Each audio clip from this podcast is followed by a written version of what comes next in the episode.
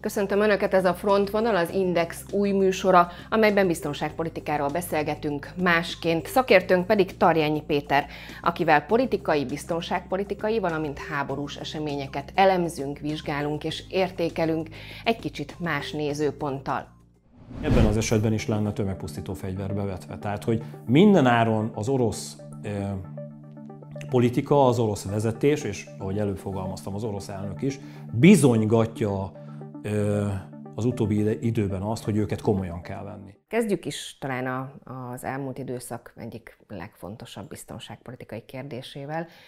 Ez pedig a Putyin beszéd. Ugye előzetesen arról beszélgettünk, hogy profilozni fogunk ebben a műsorban. Egy kicsit így. Egy kicsit. Avassuk is be a nézőket rögtön, hogy miről lesz szó, hiszen valóban az a tervünk, hogy egy picit megmutatjuk a biztonságpolitika más nézőpontjait is. Nem csak azokat a szakértői nézőpontokat, amikben téged is gyakran megszólaltatunk, és olvasni lehet a, akár a Facebook posztjaidat, vagy, vagy a cikkeket, hanem azokat, amikre az embereknek talán kisebb, kevesebb lelátás, lelátása van, hogy mi működik a háttérben, hogyan működnek egyes folyamatok a háttérben. Ennek egy része a profilozás. Mondjuk el a nézőknek, hogy pontosan mi ez.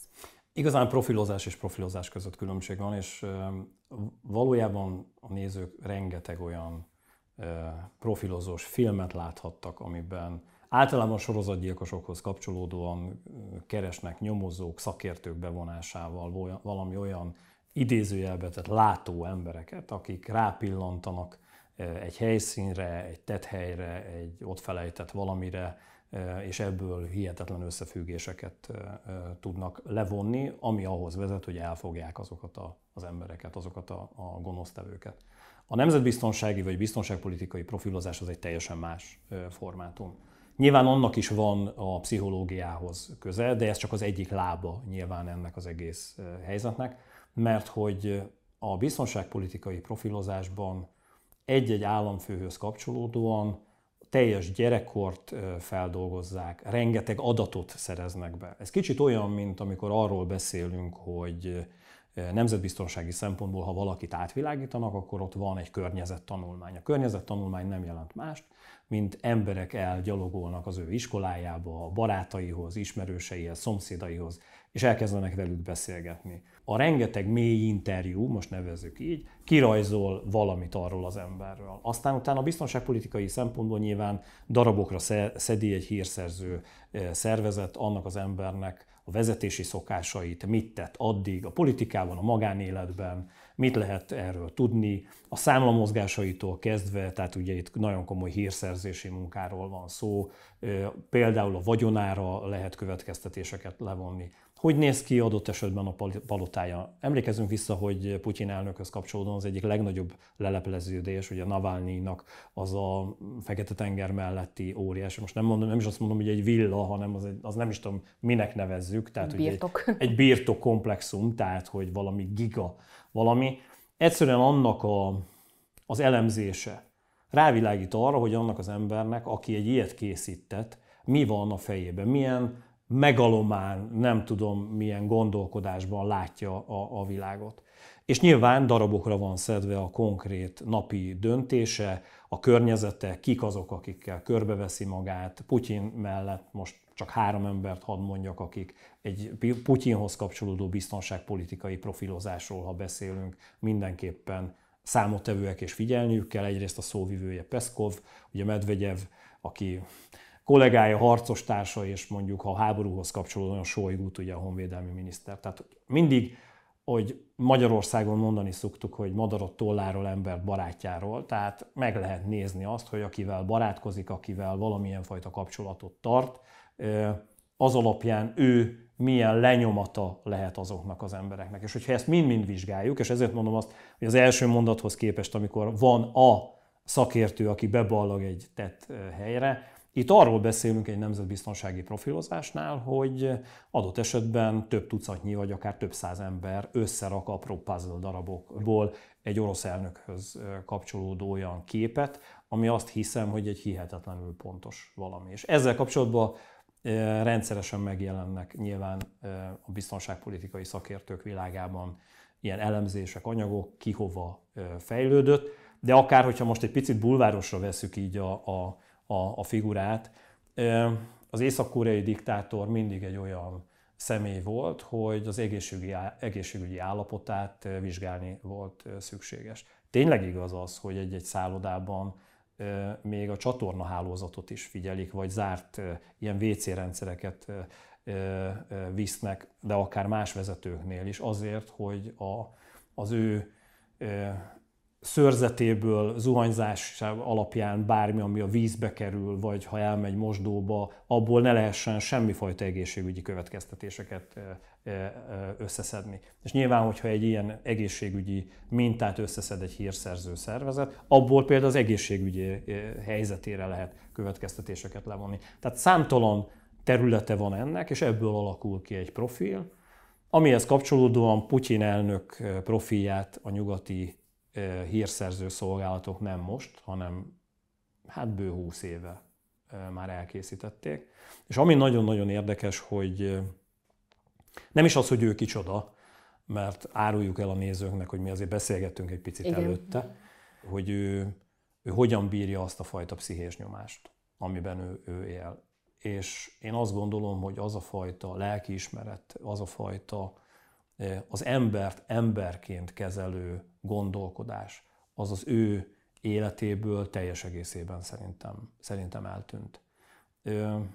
Ha csak a háborút nézzük, az ukrán háborút, én azt gondolom, hogy jól látható, hogy mennyire sakfiguraként kezelik azokat a fiatalokat, akiket a front vonalra küldtek. Az az ember, aki, akit ez ténylegesen érdekel a mindennapokban, az nem tud ilyen döntéseket hozni. Tényleg van egy olyan és ez Putyinra abszolút jellemző. Egy olyan fajta hidegség és egy olyan fajta a napi emberi gondolkodáson, az emberi racionalitáson, az emberi érzelmeken túl van, amiben én azt hiszem, hogy akár egy Isten komplexus az teljes egészében az ő személyiségének jegye lehet. A De ez egy történelmi kör náluk, nem? Tehát ez az Oroszország. Oroszországban. Abszolút Tehát a kezdve azért ez egy, ez egy történelmi Én azt gondolom, hagyomány. hogy ebben ebbe teljesen igazad van, sőt bizonyos országokban és bizonyos társadalmi berendezkedésekben ez szerintem szükséges, hogy valaki, most borzasztó, hogy ezt mondom, mert nyilván ez a, a, a civil, az ottani civil társadalomnak borzasztó, de egyébként nem tudna hatalmon maradni. Kezdjük ott talán, hogy mit sugal ez a komolyságot mindenképpen, tehát maga az egész öltözködése azt sugalja, hogy, hogy őt, őt, őt, őt nagyon komolyan kell venni, tehát hogy ő egy nagyon határozott vezető, egy olyan valaki, aki egyébként intézkedik. Ugye rendszeresen mindig egy olyan beállított helyzetet látunk, orosz zászló, egy iroda, ugye nagyon érdekes az analóg telefon ilyen szempontból, tehát hogy, hogy, hogy ő egy nagyon földhöz ragadt ember, de egyébként, hogyha magáról a beszédről beszélünk, és most vonatkoztassunk el az üzenetekről meg, mert én azt gondolom, hogy ezt tényleg a nézők az utóbbi napokban nálatok is, e, és sok más hírportálon vagy médiában hallhatták, és voltak egészen jó elemzések. Én egy dologra emelném ki, vagy egy dolgot emelnék ki a beszédéből, azt, amikor pontosan a tömegpusztító fegyverekhez kapcsolódóan, ugye ő arról beszél, hogy nem blöffölök. Putyin, tehát Vladimir Putyintól ilyet az elmúlt 20-30 évben nem hallhattunk ez a nyomatékosító, figyelemfelhívó, és igazán ezen keresztül önmagát leleplező olyan kijelentés, amiben Putyin elnök azt feltételezi, hogy őt nem veszik komolyan a világ más részén. Önmagát győzködi ezzel a nem Val- Valahol a... a... Igen, tehát hogy most így... Vagy a külvilágot. Mind a, mindkettő, szerintem de azt hiszem, és ez, egy, ez megint egy önlelepleződés, tényleg így, hogy előfogalmaztam. Mert gondold el, hogy, hogy az ő környezetében hozzá lehettek ahhoz szokva, hogy az elnök azt mondja egy helyzetben, hogy jó figyeljetek oda, amit én mondok, mert, mert most, most mondom a tutit. Tehát ilyen szempontból soha nem fordult még ilyen elő, hogy ő erre hívná föl a figyelmet. Ez egyértelműen egyébként gyengeség, és azt mutatja, hogy az ő védett burkán, amiben eddig élt, valami átjutott, valami áttört. Az, hogy a világ őt másként látja, hogy, hogy ő nem annyira erős már. És ebben vannak túldimenzionált profilozási, tehát most bocsánat, hogy ezt mondom, hogy Erdoğan is megvár, megvárakoztatta most, hogy Tajikisztánban vagy Kirgizistánban, nem is tudom, tehát hogy más helyen is volt, ugye, ahol szintén megvárakoztatták őt. Ehhez ő nincs hozzászokva, hogy ő szokta megvárakoztatni a, az embereket, van, akit adott esetben órákon, át órákon keresztül. De ebből milyen szántok őt. Tehát nem hiszem, hogy ezek a megvárakoztatások ütötték át az ő egójának a, a pajzsát, falát, és ezek... Ugyanakkor most, bocsánat, hogy szabadba vágtam, de most ő várakoztatta meg a világot, hiszen arról volt szó, hogy kedveste lesz beszéd és szerderek. Én, nem, én nem, nem ezt gondolom ezzel kapcsolatban egyébként. Lehet egyébként kommunikációs szakértőként ebben igazat, hogy ez egyfajta ilyen figyelemfelhívás volt, hogy remegve várta a világ, és egyébként tényleg így van, mert hogy mindenhol ezt olvashattuk. De azt hiszem, hogy ennek a beszédnek, ha kicsit a tartalmai részére is reagálhatok, ez egy patika mérlegen kimért valami. Mert hogy ténylegesen, amikor arról beszél egy atomhatalom, vagy egy tömegpusztító fegyverek, és ezt mindig hozzáteszem, mert egyébként itthon valahogy mindig arról beszélnek, hogy az atom, hát azért tegyük már ezt is helyre, hogy biológiai fegyverekkel és vegyi fegyverekkel is rendelkezik Oroszország. Tehát a tömegpusztító fegyvert, mint fogalmat szeretném, hogyha a hallgatók egy kicsit megismernék, hogy ezzel kapcsolatban nem játszhat ilyennel egy nagy hatalom vezetője, és ezért van az, hogy patika mérlegen mérték azt ki, hogy mit mond és mit nem mondhat. Nagyon érdekes volt egyébként tényleg, hogyha a beszédről beszélünk, és annak hátteréről, ahogy amerikai és brit hírszerző intézetek elkezdték megmagyarázni, hogy nyugodjon meg a világ, mert hogy egyébként az, amikor arról beszélt, hogy atomfegyvert is bevetne és nem blöfföl, akkor nyilván ezt csak akkor használná, hogyha Oroszország mostani területén történne valamilyen fajta katonai csapás vagy katonai jelenlét hihetetlen volt. Tehát, hogy nem, nem azt mondom, hogy számoltam a perceket, tehát ne így de rá, mit tudom én, három-öt órára, uh, már rögtön jött az a, a bejegyzés Medvegyevtől, hogy nem, nem, erre is gondolt az orosz elnök, tehát ha Hersonban vagy Dombászban történik olyan fajta támadás, és ők Oroszország anyácskához tartoznak már, tehát ugye sikeresek lesznek a népszavazások, egyébként biztos, hogy orosz szempontból sikeresek lesznek a népszavazások, és 110%-kal fogják azt mondani az emberek, hogy ők Oroszországhoz szeretnének tartozni, hogy ebben az esetben is lenne tömegpusztító fegyver bevetve. Tehát, hogy minden áron az orosz politika, az orosz vezetés, és ahogy előfogalmaztam, az orosz elnök is, bizonygatja az utóbbi időben azt, hogy őket komolyan kell venni.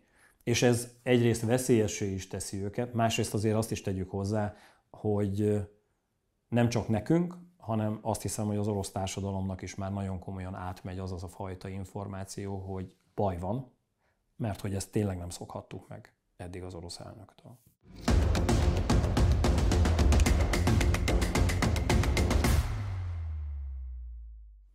Vladimir Putyin beszéde nagyon sok mindent elárult az orosz elnökről. A folytatásban az is kiderül, hogy Putyin miért van bajban. Repedezik az a fajta magabiztossági jelenlét, és az a fajta magabiztossági kommunikáció, ami hosszú évek, évtizedek óta jellemző volt. Még egy picit beszéljünk arról, hogy egyébként az arc kifejezésein mi az, ami látszik. Ugye előzetesen, amikor beszélgettünk, akkor, akkor azért azt megerősítette, hogy látszik egyfajta bizonytalanság. Tehát a, a magabiztos Putyin eltűnőben van. Azt nem mondanám, hogy eltűnőben van, leginkább azt mondta mindig is a biztonságpolitikai szakma, hogy, hogy rendszeresen mert mit látnak az ő arcán, leginkább semmit. Mert hogy erre ő... A botoxtól. Hát lehet attól is, igen.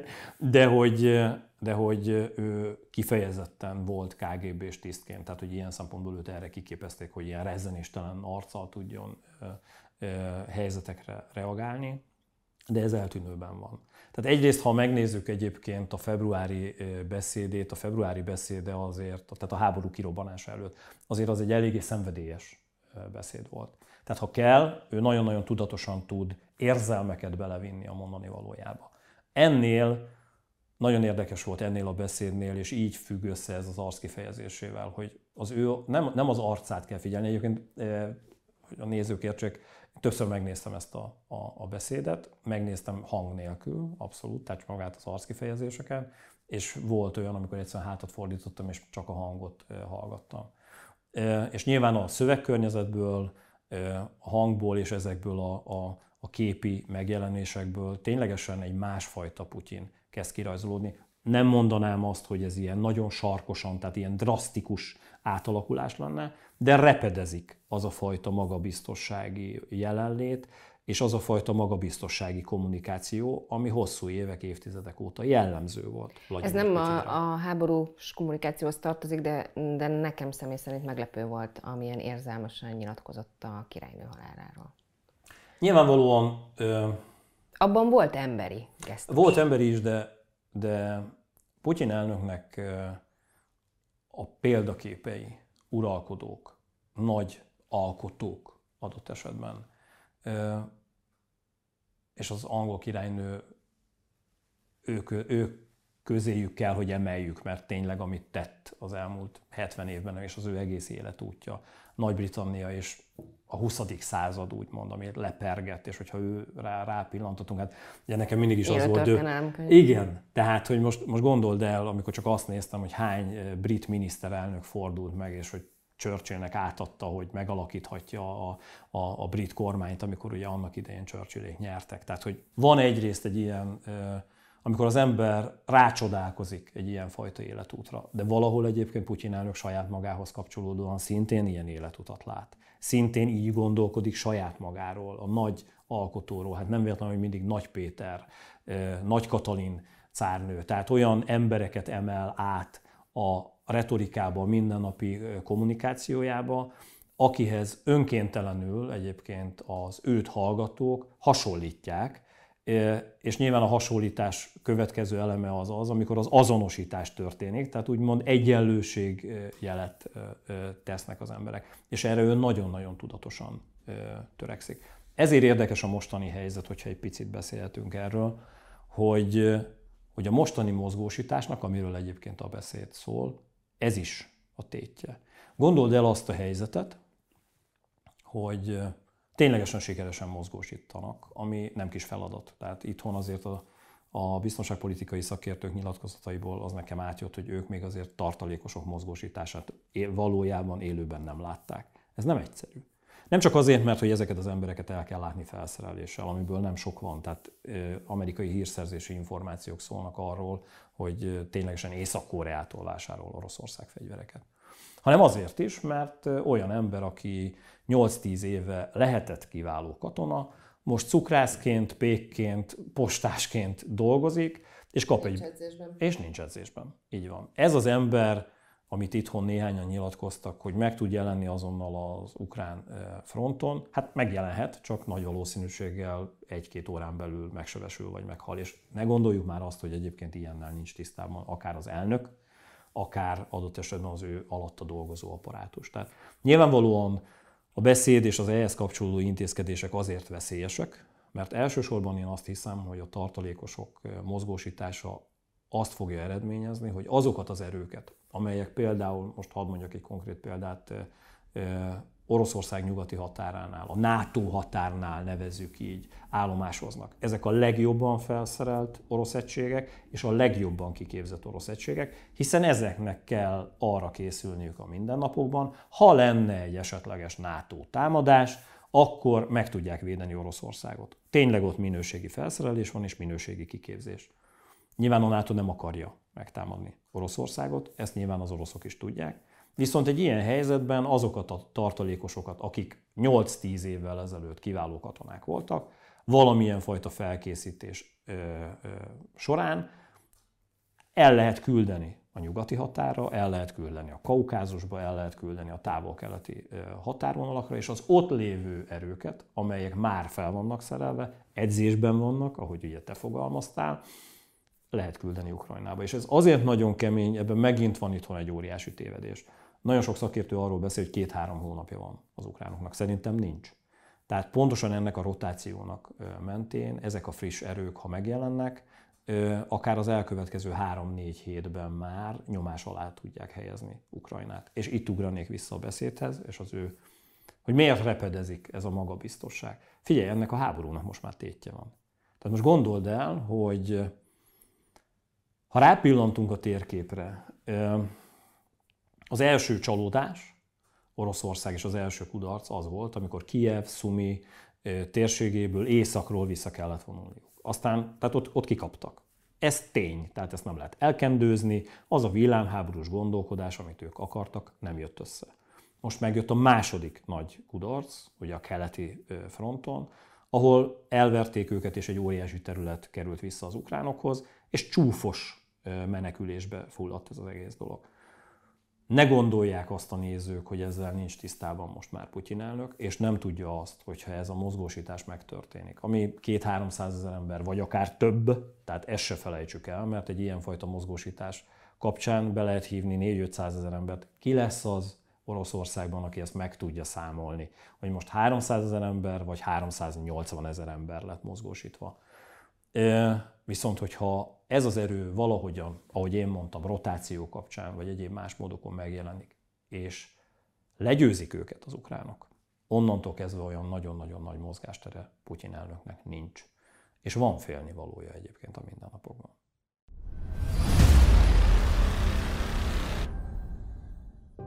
Ennyi volt már a frontvonal, az Index új műsora, de hétről hétre folytatjuk Tarjányi Péterrel az elemzést, személyes kedvenceimről a harcászati delfinekről is hamarosan szó esik. Tartsanak velünk a továbbiakban is, viszontlátás!